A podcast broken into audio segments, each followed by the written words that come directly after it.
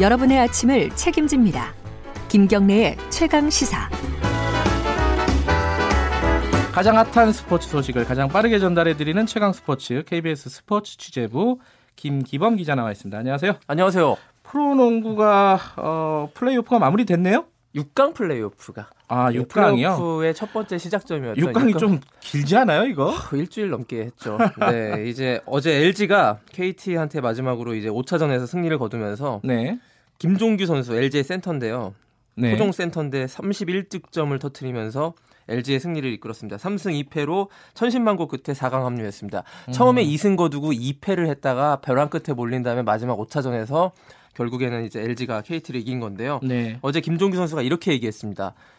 탈락하면 지옥 같은 비시즌 훈련이 기다리고 있었는데 그거 하기 싫어서라도 조금 더 이 봄농구를 하고 싶었다. 아주 솔직한 속내를 음, 시합하는 게 밝혔는데요. 네. 낫다 훈련보다는. 예. 그 체력 훈련이 굉장히 힘들잖아요. 예. 그래서 이렇게 얘기했는데 이렇게 되면서 4강 플레이오프 대진이 확정됐습니다. LG가 이렇게 올라가서 정규리그 2위인 전자랜드와 예. 그리고 정규리그에서 우승한 1위를 한 모비스는 KCC와 대결하는 이렇게 4강이 확정이 됐는데요. 예. 4강 플레이오프 역시 6강과 마찬가지로 오전 3선승제입니다. 음, 그리고 대망의 챔피언 결정전 있잖아요. 여기서 다 이긴 팀들이 챔피언 결정전을 하는데 7전 4선승제. 이건 또 더 길죠. 아, 그러네요. 그래서 마지막까지 간다는 전제하에서는 4월 27일까지 거의 5월 직전까지 음, 이 봄농구가 계속되는데 뭐 팬들이 뭐 그 봄농구를 즐기는 면에서는 좋을 수도 있겠는데요.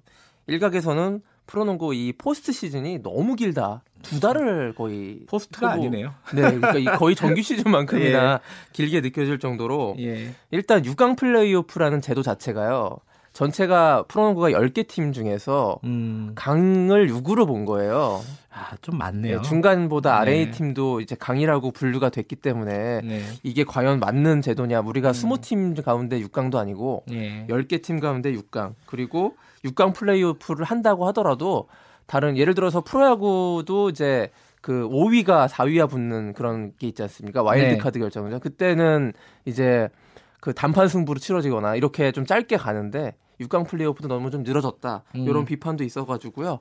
좀 요걸 좀 반영하는 방향도 좀 생각해 봐야 되지 않을까? 음, 올해 좀 조정할 수 있겠네요. 그러니까. 네. 예. 자 축구 소식 아 이게 네. 축구 소식이 아니군요 이게 군 이게- 정치인지 좀 헷갈립니다. 예. 이게 아까 브리핑에서 얘기를 했는데 그 경남 FC가 징계를 받을 수가 있게 예. 됐어요. 그죠? 황교안 자유한국당 대표 때문에. 그렇죠.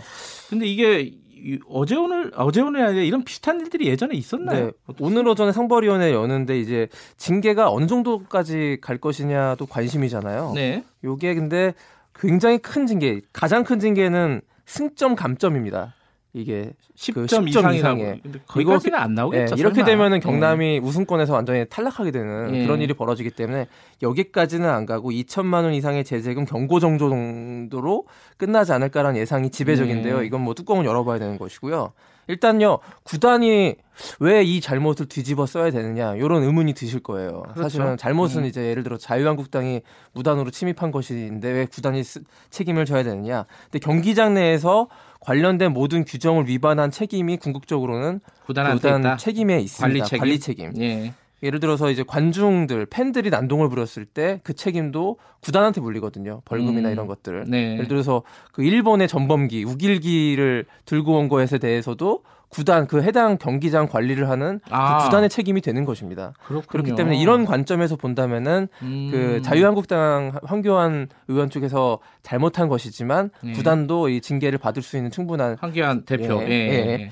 그런 규정의 근거가 있는 것이고요. 예. 요번 사태에서 또 한 가지 생각해 볼 대목이 있습니다. 이 시도민 축구단의 속성입니다.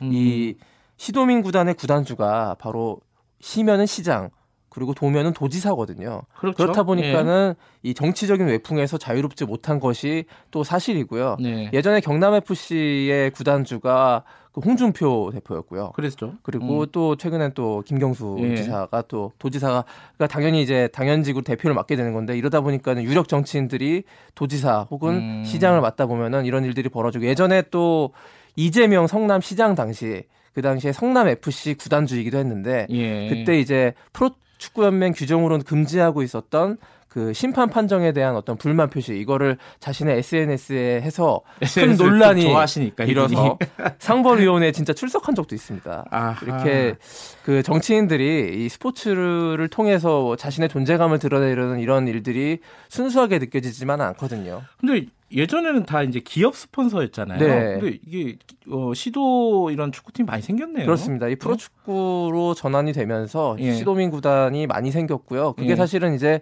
그 유럽 모델이거든요. 아. 맨체스터 유나이티드도 사실은 그렇군요. 그 시민들이 만들어 만든 음. 구단이고 이렇기 때문에 그 모델로 가는 것이 맞습니다만 이렇게 예. 정치적인 어떤 외압이나 외풍에서 좀 자유로워져야 돼. 예, 이거 좀 어, 다시 한번 생각해 볼 네. 여지가 좀 있네요. 제도적인 어떤 장치를 마련하든가. 맞습니다. 오늘은 여기까지만 들어야겠네요. 예, 고맙습니다. 고맙습니다. KBS 스포츠 취재부 김기범 기자였습니다. KBS 일라디오 김경래 최강 시사 1부는 여기까지 하겠습니다. 2부에서는요. 아까 말씀드렸듯이 인사청문회 관련해 가지고요.